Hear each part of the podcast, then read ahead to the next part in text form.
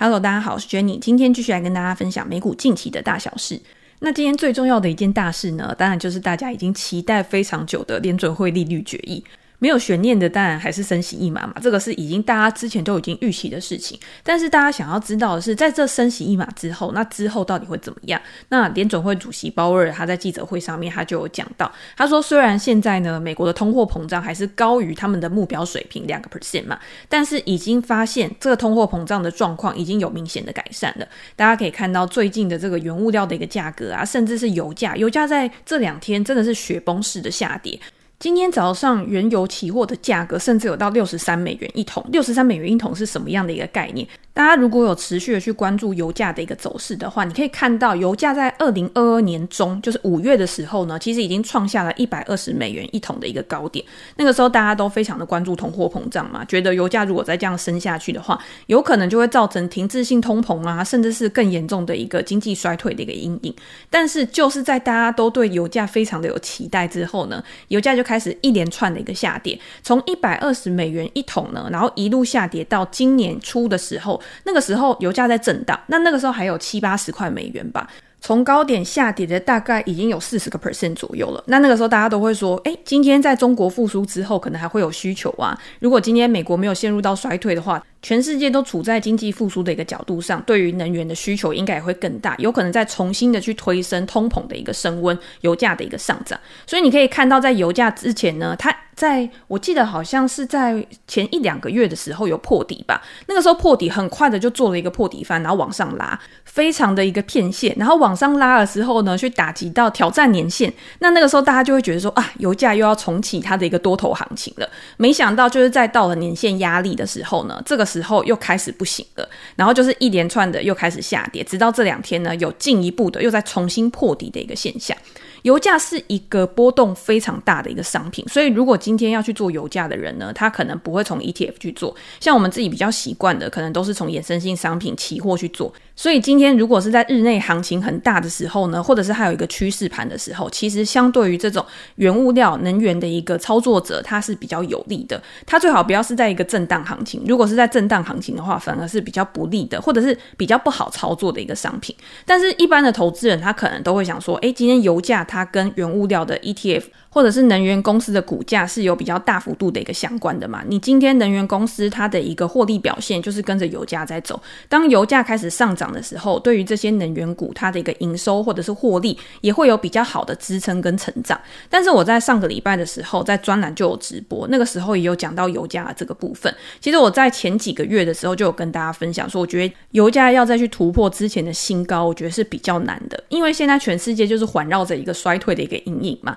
今天。影响油价的不只是供需的一个关系，供需的不平衡会造成油价的一个波动，但是政治力的因素或者是 OPEC Plus。他们的一个增产跟减产的协议呢，也会去大幅的影响油价。但是现在看起来好像没有一个真的非常强力的利多因素去支撑油价的一个上涨，所以我自己是比较没有看好油价。那如果今天你要去做能源股的话呢，我有提供大家一个参考的方向，就是这些能源股呢，它通常你要投资的一定是那种巨头的，在这个产业里面呢，它比较具有市占率高，然后它的获利能力比较好，它的现金比较充足的，它现在呢还是可以去支付。比较高的股息，因为它有很多的现金嘛，所以它今天它现金没有拿来资本投资的时候。他可能就会把这些钱用回购股票的方式，或者是支付股息的方式去提供给他的一个股东。所以在股息收益上面，如果你觉得这个收益率是你可以接受的，你觉得你想要长期的去持有的话，那这些大型的能源公司，我觉得是一个可以考量的一个标的。但是那种比较小型的，你可能就要小心了。第一个是它有没有很好的营收持续性、获利可以持续性成长的一个因子。如果没有的话，那它今天面对到这种油价开始下跌、获利开始萎缩的时候，后，它的一个股价一定也会受到拖累的影响比较大。那今天你赚不到资本利得，你也赚不到股息收益的时候，那你投资能源股，你有可能就是被套在山顶上面。那现在如果你是持有能源股的人，那你现在如果被套牢了，或者是你现在不知道你的资金要怎么样去做转换，我觉得大家可以从一个思考方向去找，就是先想说我们当初为什么会买入这一个公司，你持有标的的目标是什么？如果今天它表现的没有达到你目标，就是它没有在往你的目目标去前进。比如说，我要的是资本利得，可是它就是没有一直上涨嘛，它现在就是受到油价的一个拖累，它现在就是受到基本面的一个影响，而股价开始反转下跌。那这个时候可能就是出场的一个讯号。那你要第二个想的是，有没有一个更好的地方可以让你去配置你的资金？那你再做一个资金的一个转换，或者是你就是留着现金，然后等待下一次有投资机会的时候，然后再进行一个布局。通常大家为什么没有办法卖掉手上的股票，就是因为你已经忘记了你当初的初衷，忘记自己当初投资这一档股票的原因是什么。那你要出场的时候，你就会觉得手足无措。但是如果你知道你今天是短期交易还是长期投资，那你今天要做出决策的时候就会容易得多。今天忘记没有关系，但是你要做下记录嘛。我在上一集 podcast 的时候，不是跟大家分享 Netflix 的一个剧叫《致富攻略》吗？里面其实也有一对夫妻，他们也是遇到类似的一个问题。他们就是在投资理财的时候，可能在疫情期间，然后那个丈夫呢，他就跟他的朋友出去打高尔夫球还是什么之类的。那那个时候呢，因为股市非常的热嘛，他就听到他的朋友说，现在某一档选择权啊非常好赚，然后如果你今天把你的身家都压下去的话，你之后就可以获得非常多的一个报酬。然后这个丈夫呢，他就把钱拿去都买了这一档股票，我记得好像是 Zoom 吧，就是那个远距视讯软体。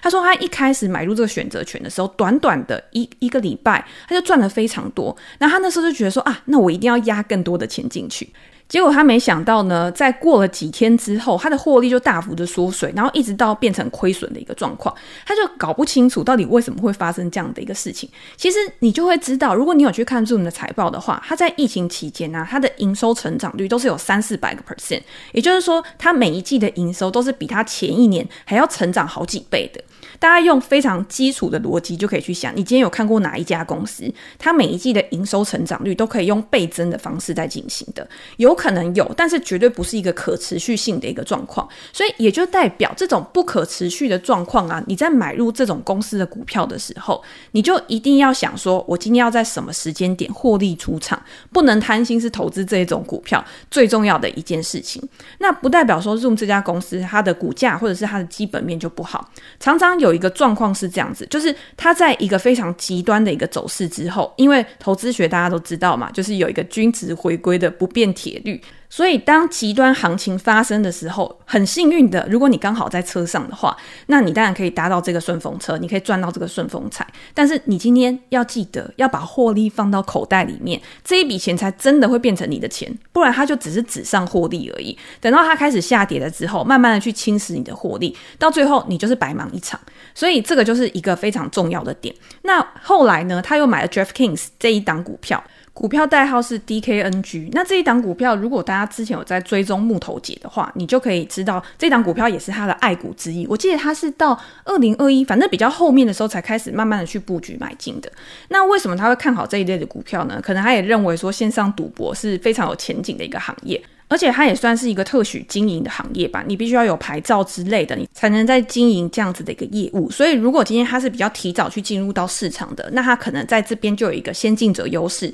可以在未来这个产业真的蓬勃发展的时候，然后会有更好的一个表现。可是因为这部纪录片呢，它是在可能一年前拍的，那那个时候呢，因为联准会升息的一个关系，成长股都因为升息的关系，然后表现的非常差劲嘛。那 DraftKings 它其实也是成长股的一类，我记得它好像也是在二零二零年那个时候市场非常火热的时候呢，靠反向收购 SPACs 去上市的。那一开始上市的时候呢，市场也是非常看好，然后涨了好几倍。但是在去年呢，它的股价一样是跌烂，从三四十美元呢一路下跌，跌到已经跌破了十美。元了，那就已经变成非常非常小的股票了嘛，而且也是非常便宜的。那在那个纪录片里面呢，我记得那个理财专家他就是去跟这个夫妻讲说，你今天是要想办法去处理这个股票的。但是我觉得大家在处理股票之前，就像之前在专栏有人问我说，他刚好买到了这个第一共和银行的股票，那他今天已经跌到非常低了，甚至已经要面临破产啊清算的时候，那到底是要把股票卖掉，然后还是要继续留着股票，然后等待可能有奇迹发生的时候，它的股价又再度的一个上涨？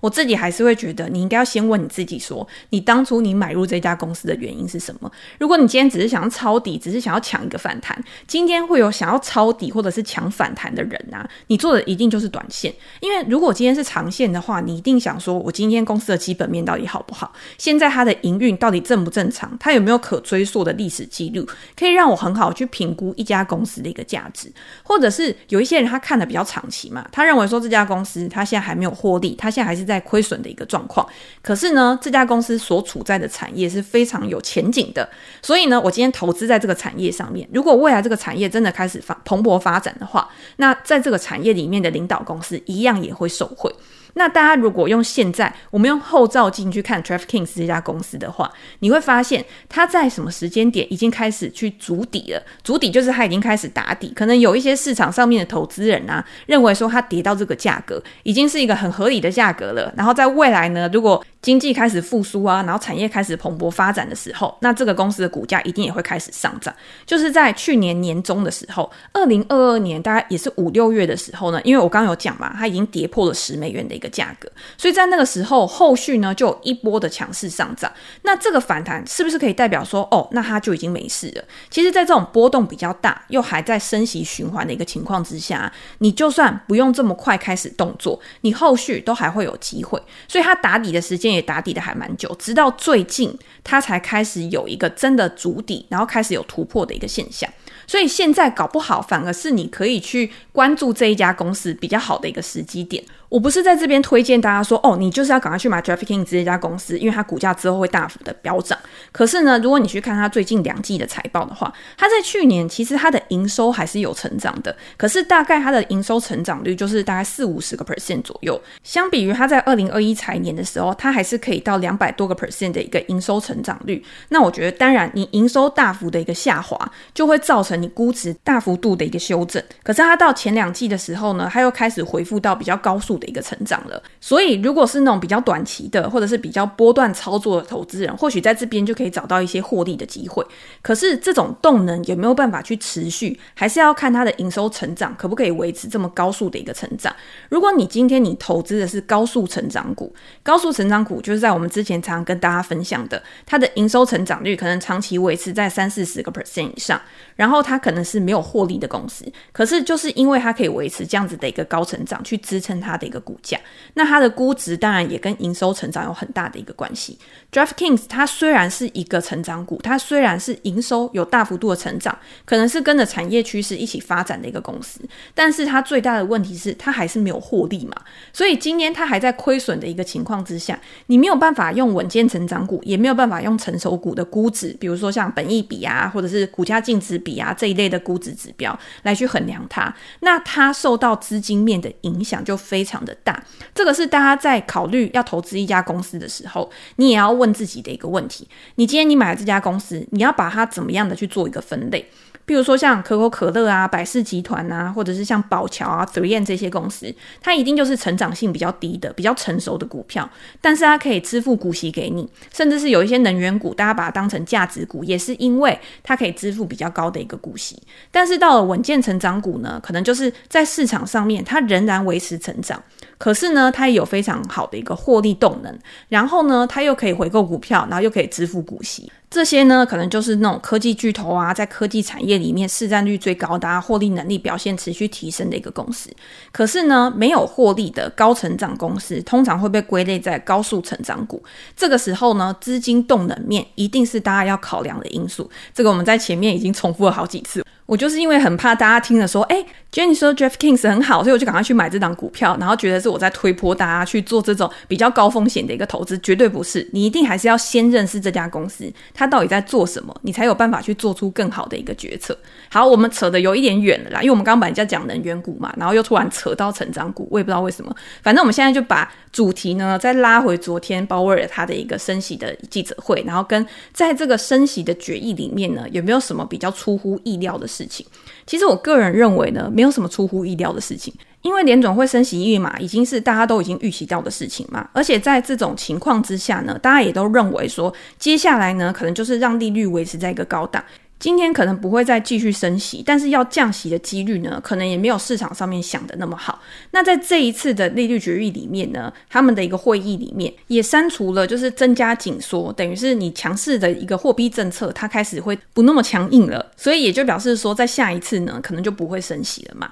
那这样子的一个情况，对于市场来说，照到底应该是激励作用啊。你也可以看到，就是在联准会利率决议公布之后呢，其实大盘是先涨，可是呢，后来又开始下跌，就是因为大家又觉得说，哎，今天这个升息的一个因素呢，我不用去再管了。但是呢，我有可能会面临到的是接下来一个衰退状况。为什么会有这样子的一个预期？是因为之前呢，金融业的一个问题好像还没有很好的一个解决嘛。大家可以看到这几天呢，区域型的银行它的一个股价表现呢，又非常的一个弱势。大家都在想说，下一个第一共和银行是谁呀？有没有可能会造成金融危机啊、金融海啸？即便是今天金融业的问题，有可能已经慢慢的平复了，现在只是市场上面的恐慌情绪而已。那接下来呢，会不会造成衰退的一个局面？所以油价在这两天的一个这么弱势。大家也会把它跟经济衰退去联想在一起，去结合在一起。你经济衰退，你对于能源的一个需求降低，自然而然，你今天在需求降低之后，供给又还没有大幅度的一个减产，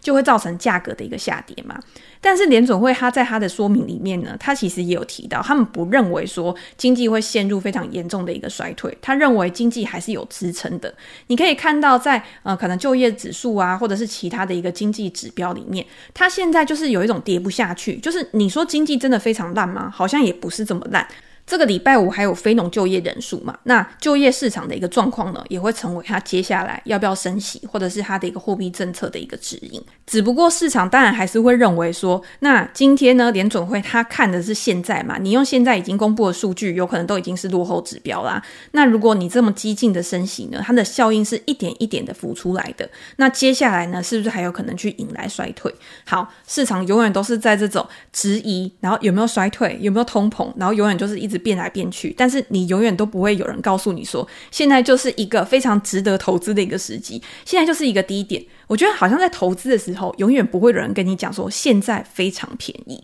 因为当你告诉别人说现在非常便宜，然后之后开始上涨的时候呢，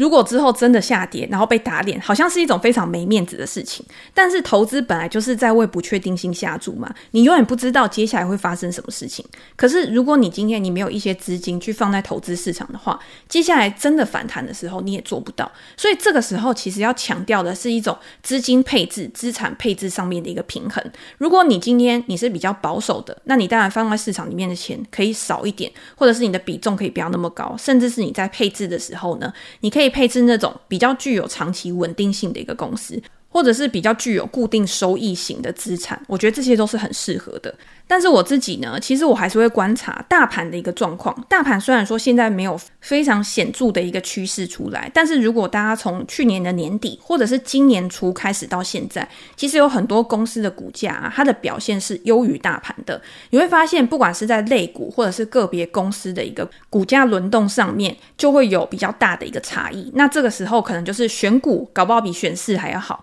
但是比较偏长期的投资人呢，你如果不知道选什么股票，你当然也可以用 ETF。来做一个配置，但是如果你今天有花一点时间，或者是有花一点精力去研究公司的人呢，或许可以在这边去找到一个比较好的一个机会。那今天最后呢，来跟大家分享，就是这两天大家非常关注的一些公司嘛，比如说像 AMD，或者是像 Starbucks。昨天有跌比较惨的是雅诗兰黛。股价代号是 EL 嘛？那雅诗兰黛在过去这一段时间呢，我觉得把时间拉得非常长来看，其实它算是蛮有成长力的一个公司。因为这种美妆啊，或者是像那种奢侈品啊，大家都知道，它就是靠合并跟收购来扩大它的营收跟市占率嘛，所以它的股价表现会有持续性的需求去支撑它长期的一个发展。但是在昨天财报公布之后呢，跌了十七、十八个 percent 吧，主要还是公司管理层给的展望太烂了。这几天的财报呢，都会有一个特点，就是他们的营收跟获利可能是优于预期的，但是他们都对于未来的经济衰退的疑虑升高，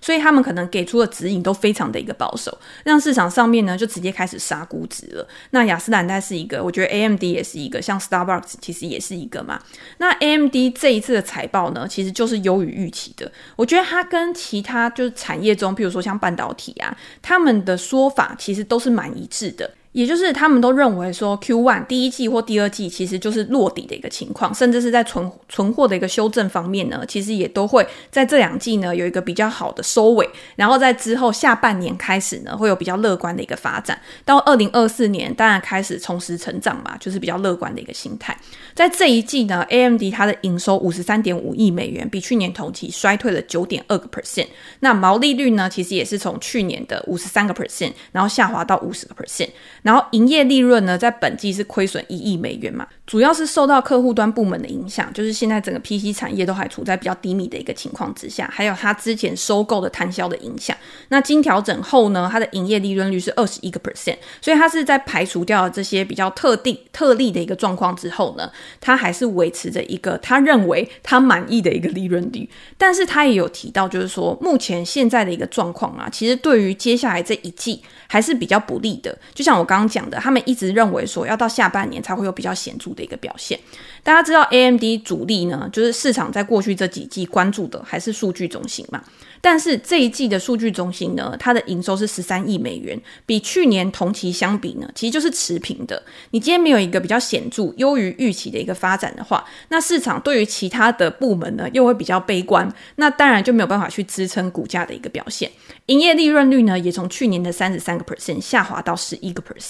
那受到产品组合的影响啊，还有它研发支出的一个上升，他都认为说，这都是导致它的营业获利没有办法很好的去符合他们之前预期的一个标准。尤其是加上大型的云端客户的一个需求呢，其实也开始在调整库存啊，所以也没有那么大的一个需求去支撑营收的一个成长，增添了比较多的一个不确定性。但是公司会认为说，接下来他们还是有新的平台嘛，然后呢，新的 AI 的趋势呢，也会会推动他们新产品的一个表现，所以他们对于这一块的长期展望还是非常乐观的。那另外呢，还有像客户端啊、游戏业务啊这两块呢，也是跟去年同期相比，它的营收呢都是下滑的。本季客户端的业务呢，当然受到 PC 市场的需求影响，还是比去年同期下滑了六十五个 percent，然后营业亏损了一点七二亿美元。公司预估说，二零二三年全年呐、全球的 PC 市场需求仍然会衰退十个 percent。大概是二点六亿台的一个水准，但是他们也说 Q one 就是谷底，之后就会越来越好。加上他们在移动端啊，或者是在半客制化的产品需求呢，都有助于支撑他们这个业务的一个表现。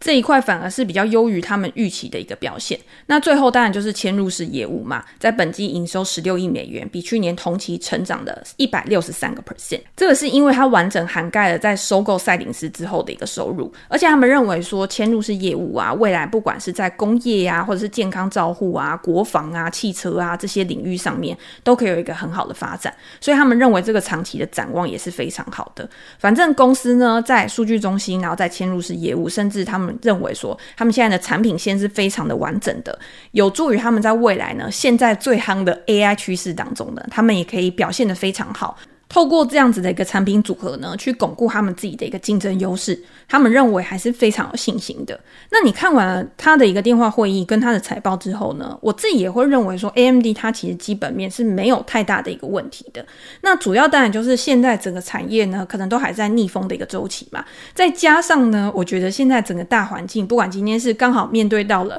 联总会它的一个利率决议，或者是现在还在高利率的一个环境，甚至是在客户的去库存的一个情况，都还。没有一个很明确的一个复苏讯号的情况之下，他感觉就是没有一个催化剂去支撑它的股价有很好的一个表现。所以我认为在短线上面呢，或许对 AMD 真的是比较不利的。但是以长期来讲呢，我觉得现在你反而可以去关注它的一个估值有没有可以去推升的一个空间，甚至是你跟竞争对手相比的时候，它不管是在基本面或者是它在股价的位阶上面，是不是处在一个更好的位置，这个都是我们可以去思考的。所以如果大家有兴趣，不管是对 AMD 的财报或者是星巴克 Starbucks 的财报的话，我在我的专栏里面也都有写文章跟大家分享财报里面的内容、营运的表现，跟我对于股。价未来的展望，合理的估值到底是在哪边？大家有兴趣做更详细的了解的话，我会把链接放在资讯栏，然后大家点到专栏去看就可以了。好，那今天呢就先跟大家分享到这边。如果大家有任何的想法或者是想要讨论论的主题的话，也欢迎留言给我评价。我们在之后的 podcast 可以再拿出来做一个分享。